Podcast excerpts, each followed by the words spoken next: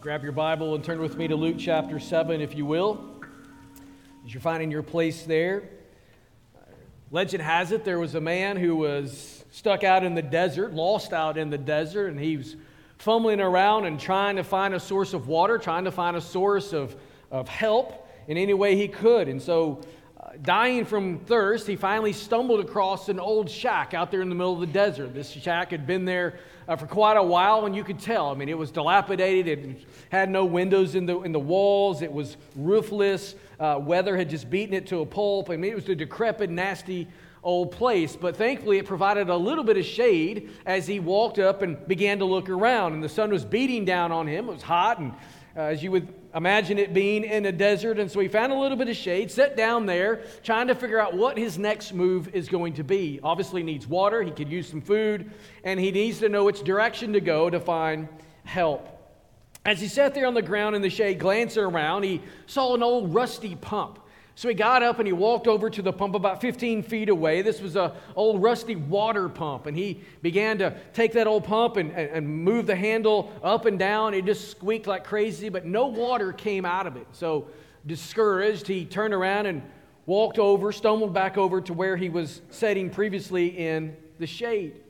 He sat there, kind of disillusioned about the whole thing, little hopeless and he's looking around for some other help and he notices that there's this jug over on the other side of the pump something, something he had missed earlier. So he gets up walks back over there and he picks this old jug up and he begins to look at it wiping away the dust that had been collecting there for a number of months and he saw that there's a message on it.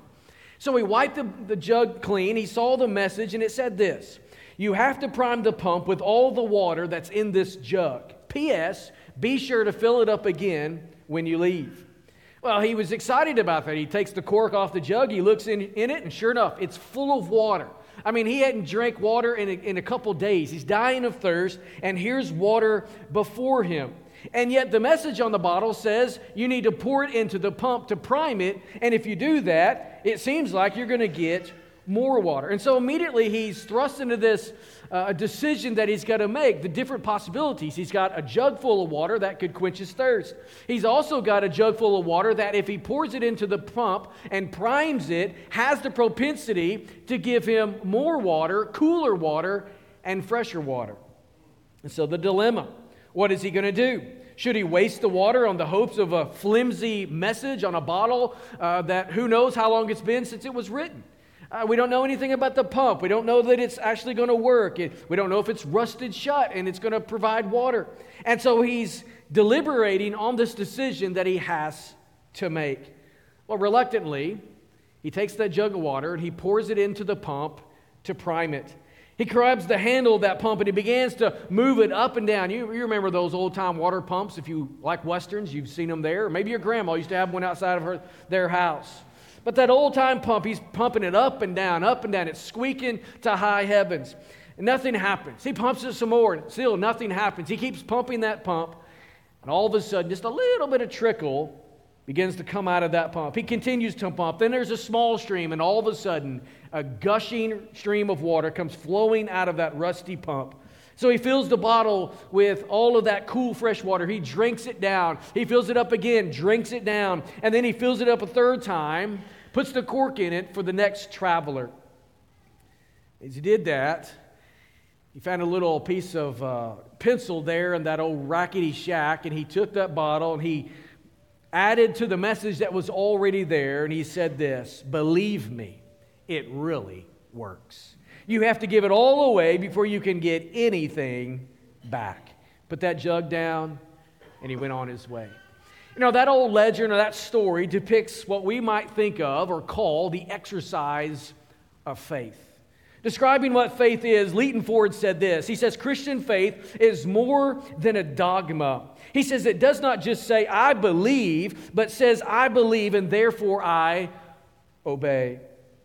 Now, Ford didn't land on this decision. He didn't land on this understanding of faith on his own. That's exactly what the Bible presents to us about faith. Bible talks about faith or the concept of faith in the manner of obedience, that we would hear God's word, obey God's word, stake our lives upon God's word. In fact, that's explicitly what we see in Hebrews chapter 11. I want you to listen to these verses that you probably know very well. The writer of Hebrew here, Hebrews here describes faith. He says in verse 1 Now faith is the assurance of things hoped for, it's the conviction of things not seen. For by it the people of old received their commendation. If you know the contents of Hebrews chapter 11, you know that it's what we call, many times, call the Hall of Faith. It depicts the great men and women of our faith who walked by faith in this chapter, it defines and portrays for us what faith is, what it looks like. You see, in each and every account, faith was validated not just simply by saying they believed something, but they obeyed what they had been told. For instance, in the book of Hebrews, chapter 11, it talks about Noah and how Noah received that warning about the floodwaters of judgment, and it moved him to construct the ark.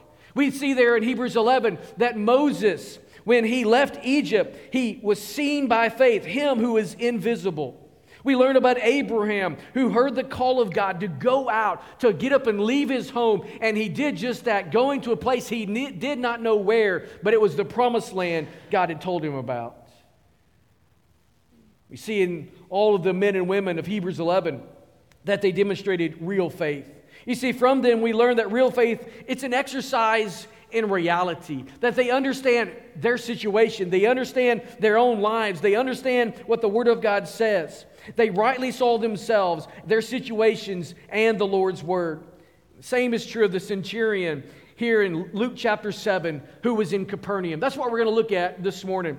Faced with the reality of his servant's terminal condition, that he was on death's door, this centurion chose to believe on and to believe in Jesus Christ. Over the next several weeks, we're going to work our way through Luke chapter 7. But this is a beautiful chapter. It gives us five different scenes from the life and ministry of the Lord Jesus Christ. And what we see in this, this chapter and in these five scenes is that the Lord is interacting with humanity in really some of the most profound and yet some of the most ordinary of circumstances. In the first scene, Jesus goes to the sickbed of this servant owned by a Roman centurion. In the second scene, the Lord meets a funeral procession with a grieving widow who has lost her only son and ministers to her.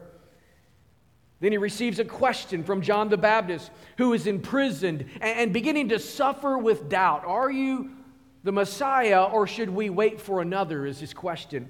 The fourth, fourth scene features a conversation between the Lord and the crowds that were traveling with him. And then we're going to finish Luke 7, looking there at this fifth scene where Jesus goes to the house of a Pharisee. And there in that house, he does not receive what he should have received from the Pharisee, but a woman caught in sin comes before the Lord and begins in humility to wet and to wash his feet with her hair and her tears. That's where we're going to be over the next several weeks. But look there in verse 1 this morning, and let's look at what the Lord wants to teach us and tell us about himself from the story of this Roman centurion. Verse 1 Luke says, And after he, that's Jesus, had finished all his sayings in the hearing of the people, he entered Capernaum. Now, a centurion had a servant who was sick and at the point of death, who was highly valued by him. When the centurion heard about Jesus, he sent to him elders of the Jews, asking him to come and to heal his servant. And when they came to Jesus, they pleaded with him earnestly, saying, Lord, he's worthy to have you do this for him, for he loves our nation, and he is the one who built us our synagogue. And Jesus went with them. When he was not far from the house, the centurion sent friends, saying to him, Lord, do not trouble yourself, for I am not worthy to have you come under my roof. Therefore I did not presume to come to you, but say the word and let my servant be healed. For I too am a man set under authority, with soldiers under me. And I say to one, Go, and he goes. And to another, Come, and he comes. And to my servant, Do this, and he does it. When Jesus heard these things, he marveled at him. And turning to the crowd that followed him, said, I tell you, not even in Israel have I found such faith. And when those who had been sent returned to the house, they found the servant well. In this story, Jesus, as we have read, has again come to Capernaum. Uh, it's really the base of his ministry during his three years traveling around the area of Palestine. Back in February, some of us got to visit Capernaum. We got to go to the place of most likely where that synagogue resided. We got to see what the city was like. And so this was the hub of Jesus' ministry in this day. The situation takes place not long after Jesus finishing what we've been working through called the Sermon on the Plain. And so, as Jesus is now in Capernaum, he's kind of getting settled. All of a sudden, a knock is at the door, and these, these elders of the synagogue have been sent by the Roman centurion to ask this man's, this Lord's help with the servant. And so this Gentile sent these Jews choosing to believe in and on Jesus for help. He exercised real faith that was grounded in the reality of the situation. He understood that this man was terminal. He understood that there was no hope for this man, and Jesus was his only hope. Jesus is here, full of love and grace. All of that's on full display as he goes to the terminally sick servant. And what we learn from the centurion is, what we need to see this morning. I want us to look at what faith involves and what faith requires.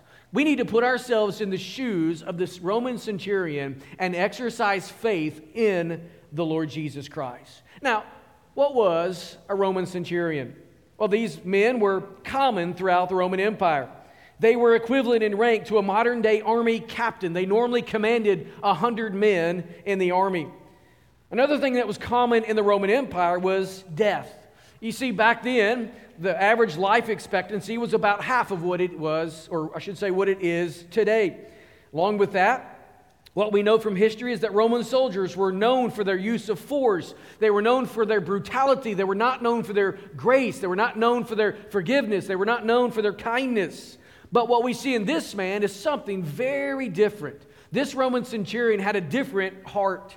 He loved his servant who was dying. You see, slaves were not ordinarily valued by their master in that day. They were slaves, they were commodities. They were a person who was there to get a job done. And if you couldn't do the, do the job, you got another slave, another servant to do the job. And yet, what Luke tells us about this Roman centurion is not only did he value his servant, but he highly valued his servant.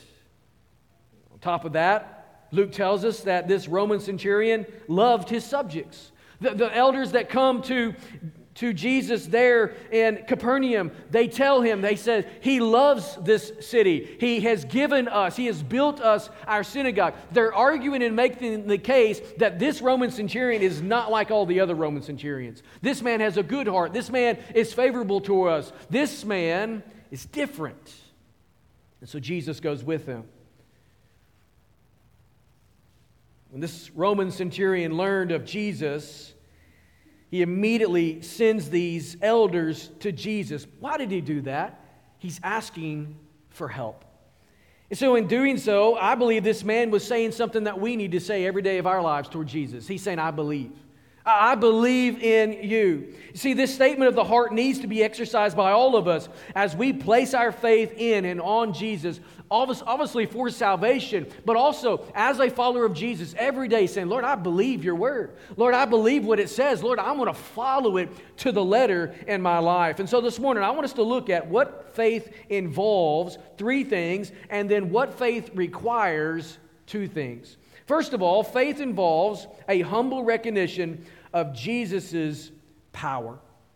Faith involves a humble recognition of Jesus' power. Now, we don't know if this man had ever sat under the teaching of Jesus. Luke doesn't give us any details in regard to that. We don't know that he sat there under the teaching. We don't know that if whether or not he was present when Jesus had been in Capernaum before. Remember, if you've been with us uh, back in Luke chapter 4, Jesus did many miracles in the city of Capernaum. Uh, he cast out a demon possessed man. He goes to Simon Peter's house, and, and there he heals many people that were brought to him. So we don't know if he was a fly on the wall and watching that and observing that and sitting under the teaching of Jesus. We don't know any of those things. But what is obvious is that this man had heard of Jesus' teaching and had heard of Jesus' miracles. So when he gets the word that Jesus has come back to Capernaum, he's been up in the north, now he's come back to this northern side of the Sea of Galilee into this town called Capernaum, it's obvious that, G- that this man has heard of Jesus, so he sends word to get him to come. He's probably heard the stories. He's probably maybe even talked to some of the people who have been healed by Jesus before. And so he sends for the Lord. He sends so that he might come and to heal the servant. It raises a question. I don't know if you, the thoughts went through your head, but as I studied this this past week, I began to think why would a Roman centurion ask for Jesus' help? He's a Gentile, he's a pagan, he's an officer in the army. Surely the best medical care that Rome had to offer was at his discretion. Why would he come to Jesus? Why would he ask Jesus, a Jew? Why would he look at this Palestinian phenom and say, I need your help in my life and with my servant? I believe that it's highly likely he had already exhausted all of his options. Roman medicine had not cured the servant. His Roman gods also had not been able or not willing to heal the servant as he had pleaded on their behalf.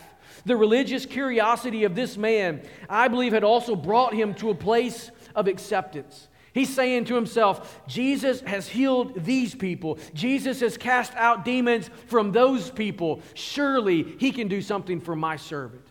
So he comes, or at least he sends couriers to bring Jesus to himself. This man humbly sent the elders to request help because he had reached the point where he recognized that Jesus alone had the power to heal. The Roman gods could not do it, Roman medicine could not do it, nothing in this world could help his servant, but in his mind, he believed Jesus could. Think about that. There are days in our lives when absolutely everything is crumbling around us and we wonder, what in the world are we going to do? How are we going to make it? And then we begin to think Jesus can step in. Jesus is powerful. And so, if we're going to faith into Jesus, if we're going to follow Jesus by faith, it requires a humble understanding, a humble recognition that Jesus alone has power. Paul picks up on this, speaking of what it means to be to experience salvation. He says in Romans 1, verse 16, For I'm not ashamed of the gospel, for it is the power of God for salvation to everyone who believes, to the Jew first, and also to the Greek. So, as we look at this, we understand that faith involves you and I recognizing that Jesus alone possesses the power through his death, his burial, and resurrection to heal the brokenness caused by sin. There's a second thing faith involves, and that is a humble invitation for Jesus' presence. Jesus was invited, verse 3, to come and to heal a servant.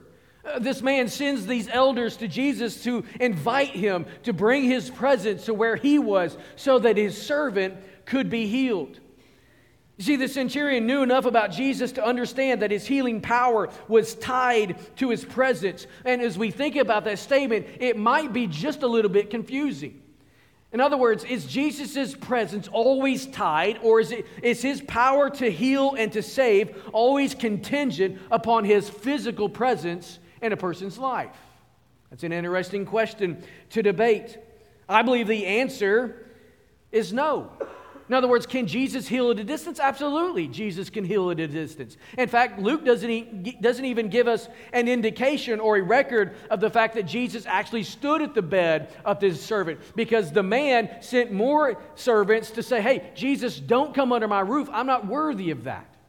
So Jesus doesn't have to physically be present to heal you, to touch your life, to move in your life. But his presence is connected to his power. What do I mean by that? Jesus is not in the business of just making your life better. Jesus is in the business of making your life good with Him. In other words, He's not in, the business of about, uh, uh, uh He's not in the, the business of making you more religious. He's in the business of bringing you into relationship. That's what Jesus is driving at. He doesn't want us to be more religious, more active in, our religiosity. He wants us to walk in faith and walk in step with Him and His Word. Jesus is the one who spoke the cosmos into existence, so it's nothing for Him to speak a word and someone on the other side of the world to be healed just like that. And yet, Jesus comes. See, He wants to do more in our lives than just heal our infirmities. He wants to transform us from religion to relationship. And so this man humbly invited Jesus to come to his home. He knew he needed more than religious actions. What this man needed, what his servant needed, was a personal relationship with the one who could heal. And so he says, Lord, would you come to my house? As we consider what it means for us to personally declare, I believe, we see that it involves an invitation for Jesus' presence. Faith involves just that. For you and I to walk in faith, we need to invite Jesus into our lives as Lord and Savior to heal the brokenness caused by sin. But there's a third requirement, or th- third thing that it involves a humble conviction of Jesus' authority. Look with me in verse 6. It says, And Jesus went with them. When he was not far from the house, the centurion sent friends, saying to him, Lord, do not trouble yourself, for I'm not worthy to have you come under my roof. Therefore, I did not presume to come to you, but say the word, and let my servant be healed.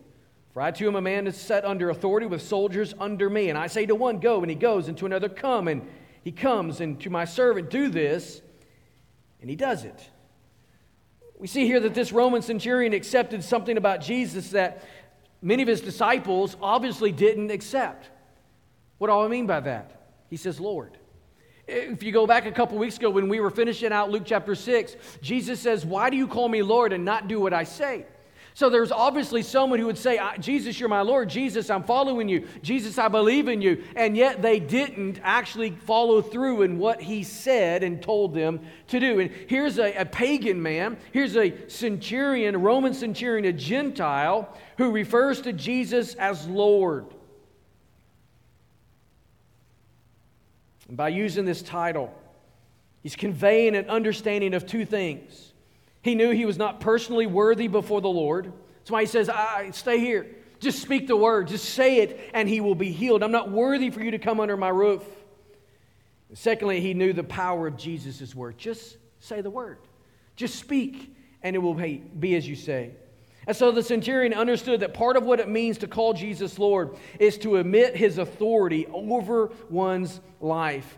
For this reason, he asked Jesus in verse 7 just simply speak the word. As a man of authority, he was keenly aware of the authority that is in the spoken word. He, he possessed a humble conviction of Jesus' authority over his life. You know, Jesus really is Lord. Jesus is the Lord of lords. He is the King of kings. He is preeminent in all things. And this man understood that. So, as we consider what it means for us to personally declare, I believe, we see it involves a conviction of the Lord's authority. Faith involves us believing Jesus has authority as Lord and Savior to heal the brokenness in our lives. We've seen this already if you were in small group this morning. In 2 Kings 22, you see the reason judgment came upon the kingdom of Judah is because they neglected and forsook the word of God to walk in faith and to walk in obedience. But here's a man that says, Jesus, if you'll just speak the word, it'll take place in my life. I believe in you, and I'm believing on you to do that. Faith involves those three things. Let me give you two things that it requires. First, faith requires rightly seeing oneself. Rightly seeing oneself. Before the 17th century, if someone was wanting to know if water was clean. If you're at the lake, or if you're at a pond, or maybe the river, and eh, you know maybe the water coming up out of a well you had dug, or some sort of cistern, they would take and dip it, and they would hold it up in the light, you know, a glass cup of some sort, or they would look down into the clear water, and what they're looking for is whether or not it has anything moving in it, right? Or obviously anything on the top. If you go to a pond this time of year, mostly, in most places, you're going to see that algae on the top, and it just, who's going to drink that stuff? Nobody, right? And so they want to look and see if there's any critters crawling around in the water. And so if they were able to look up in a glass jar and see nothing floating in the water, they'd say, This is clean, we can drink it, or This is clean, we can use it for, for cooking and eating. If they saw something in it, they'd be like, We should probably do something else or, or, or strain it. In 1674, everything changed there. So they would have been looking at a glass and it's clear, and so they'd say that is clean water. But in 1674, a Dutchman uh, acquired a really brand new, right off the manufacturing factory press uh, microscope, and he began to look at water under the microscope. And what he found was that there are these, what he called little twinkling animalcules. That was his word he used. And so we would say it's some sort of protozoan or it's some sort of uh, single celled organism or something like that. But you know, if you remember back to elementary school and you went on a science experiment uh, field trip and you went down I, where I grew up, we went to Lake Fayetteville and they had a little aquatic center that schools would come into and, and they would take us around the lake area and we'd see all these different animals. They'd take us into the science labs and we would look at the water under the microscope and you would see these animalcules under the scope. And so they began to realize the water's not really as clean as we thought it was. See, when we look at the Word of God, it's very much like a microscope. When we turn to the microscope of God's Word, we discover that we might have been, what, what we might have been perceived as clean is in fact filled with all sorts of animalcules. What does that mean for us? The Bible tells us that though we may look at our life and say, you know, I'm doing pretty good, my life is great, I'm not as bad as so and so, I'm not as bad as that dude, maybe not as good as someone else, but I'm okay. But if you look at the Word of God, it's like a microscope that looks deep into the recesses of our hearts, and we perceive that we're in fact sick with sin. The centurion here rightly saw himself as being unworthy to be in the presence of Jesus. So, in the same way, we ought to rightly see our own sin and to see our own sinfulness. We dare not think that we're not that bad. We dare not compare ourselves to someone else. We dare not compare ourselves to someone who's caught in what we may think of as a big sin or a gross sin. Who do we compare ourselves with? Jesus. He's the only standard. Because the Bible tells us that we've all sinned and fall short of the glory of God. All of us have fallen short of the holy standard of righteousness. So it doesn't matter if I'm a mass murderer or if the only thing I've ever done is steal bubble gum from the convenience store as a six year old. Sin is sin. Sin condemns us before a holy God. And so this man here understood that he was a sinner. He was not worthy to be in the presence of the Lord. So when we think about that in, in connection with our faith, we see that faith requires you and I to see ourselves rightly. We must look through the lens of God's Word, and there we will find that God is holy and man is evil and condemned accordingly. But there's a second thing, because that's pretty bleak, right? If you see yourself rightly, that I am uh, undone, right? I'm a man of unclean lips, like Isaiah says in Isaiah chapter 6. That I am a man of unclean lips. I'm a dwell among unclean people. I, I'm not worthy of anything. In fact, the only thing I deserve is God's full wrath upon my life. That is the condition of every single human being. And so if that's where we stop, God help us all. But thankfully, the Bible is full of good news. And so that's the second requirement. Faith requires that we rightly see Jesus. The centurion here rightly saw Jesus as Lord and Savior. He saw him in grace and truth. He saw in him love and compassion. This man believed Jesus would come to heal and to work in his servant's life. Why? Because Jesus is good. Did the servant deserve it? Did the centurion deserve it? No. He says, I'm unworthy for you to be in my presence. But he sees in Jesus goodness. And he knows he will come. And he knows he will heal. The elders in the synagogue came to Jesus and says, You need to help this guy because he's been good to us and he paid for our synagogue, which would have been a heavy price. But Jesus was not moved by that. And we also see that the centurion as well was not moved by what he did. Never does he say to Jesus, Hey, you need to help my servant because I did that. No, that's what the elders said. They had it backwards. But what this man sees is that he sees in Jesus that I can do nothing but fall before his grace, fall before his goodness, fall before him in faith and repentance. This man saw the grace of the Lord Jesus being greater than his sin. And so he called upon him in faith. And the assumption is though Luke doesn't tell us. The assumption is the man, actually, he does tell us. I'm sorry about that. Verse 10. The servants who went back to the house found the servant well.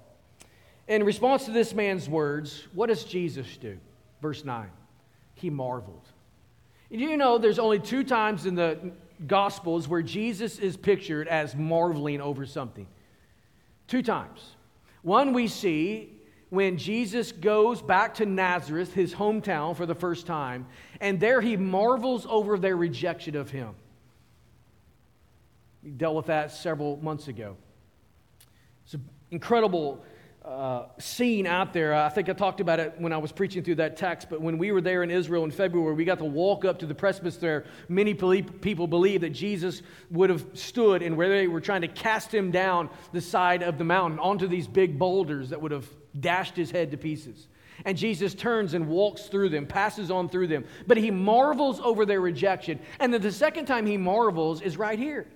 When he hears this centurion express deep faith in him as a Gentile and as a pagan, he marvels over that. And he says this about him Not in all of Israel have I seen such faith.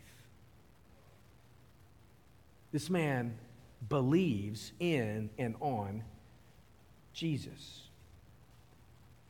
He sees him for who he is. I wonder this morning do we see Jesus for who he is? Are we trusting and obeying Him as our Lord and as our Savior? Faith, I believe, is a real interesting thing. It, it requires obedience to the instructions and a willingness to go all in. Go back to that man who's stuck in the desert and stumbles upon an old shack and finds that old squeaky well and he reads the message and says here's a bottle it's full of water and, and so to get water you need to pour this water into this pump and then you'll have good clean fresh cool refreshing water. What did he have to do to get that cool fresh beautiful water? Pour it all in and for us to experience all that god wants us we have to actually believe Jesus. We have to step out in full faith in what he has said and follow it to the letter. It took all of the water and it takes all of our faith. So today, all that God promises is available to you and me if we will believe and obey them. Do you know that? That's the benevolence of God. Is that He has told us in His Word all the things that can be ours. Probably sitting there thinking, is this a guy turning into a prosperity gospel preacher? Absolutely not. But we need not shy away from the fact that our God is good. Our God is gracious. Our God is benevolent. Our God actually wants to do good stuff for us. I mean, think about what Jesus says. He's like, anybody can give a, a good gift. Every good father does that, right? We shouldn't be surprised that God, as our Father, wants to give us good things.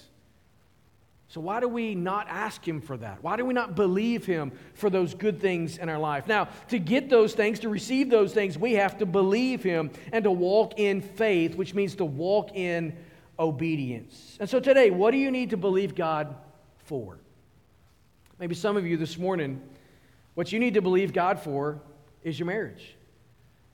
The truth be told this morning, you're sitting here, you may be sitting next to each other as husband and wife, your kids are with you, but if the truth were told and if we were sitting as flies on the wall in the house, it probably wasn't a good week.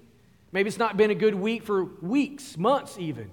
And you're kind of right there at the end of yourself. What are we going to do? Are we going to step away from one another or are we going to step toward each other? What do you need to believe God for when it comes to your relationship as a husband and a wife? What do you need to do there? Is it too late?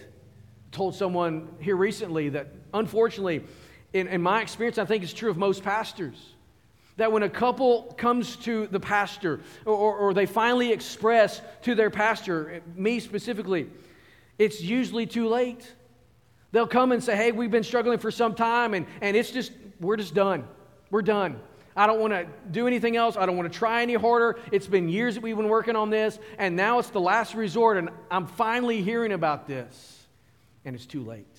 What do you need to believe God for? Maybe it's your marriage. Maybe it's your, your finances. And, and so right now, you, everything's expensive. What are you doing with your finances that's honoring to the Lord? Are you believing God for things? Again, I'm not a prosperity gospel preacher, but I still believe what Malachi 3 says that if we'll put the Lord first in our finances and honor Him with that, He will take care of everything else. You may not have a mansion on a hill, but He'll take care of your needs. And so put it in proper order. Believe God for that. Man, if I'm telling you right now, in your home, if you would order your finances biblically and, and, and theocentrically, put God at the forefront of that, your life would, you'd never lack for anything in your life. It might be hard, but God will always provide for you. Always provide for you.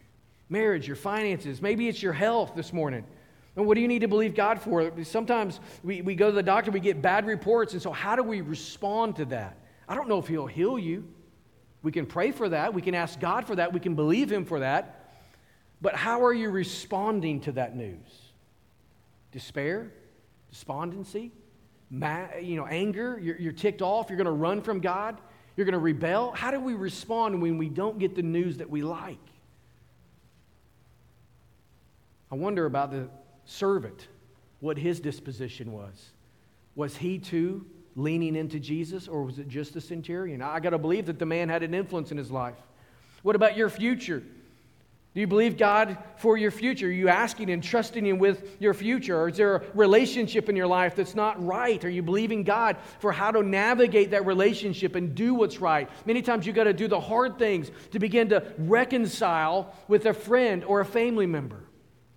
Are you willing to do the things the Bible lays out to bring restoration and reconciliation there? Or do you just take the easy road and say, it's no big deal, you do your thing, I'll do my thing, and you part ways? I don't see that in the Bible at all. What about freedom from a simple besetting sin, something you've struggled with perhaps for years, and you just can't get victory of it? What do you do in that? You do what the Bible tells you, you put it to death, you forsake it and you get help. Trusting God and His Spirit to help you to continue to walk in obedience. This morning, here, here's probably the kicker for some. Are you trusting God for salvation? I See, I think what we see in this picture is nothing about religion. The, the Jewish elders from the synagogue are coming and saying, Hey, he's built us our synagogue, and you got to help this guy, and he's a good friend to the Judaism. Jesus is not concerned with that. He doesn't go with them because he's concerned about how favorable he is to the Jewish synagogue. Jesus goes with them because he's concerned about the man's soul and the servant's soul. And that's what the centurion is concerned with as well.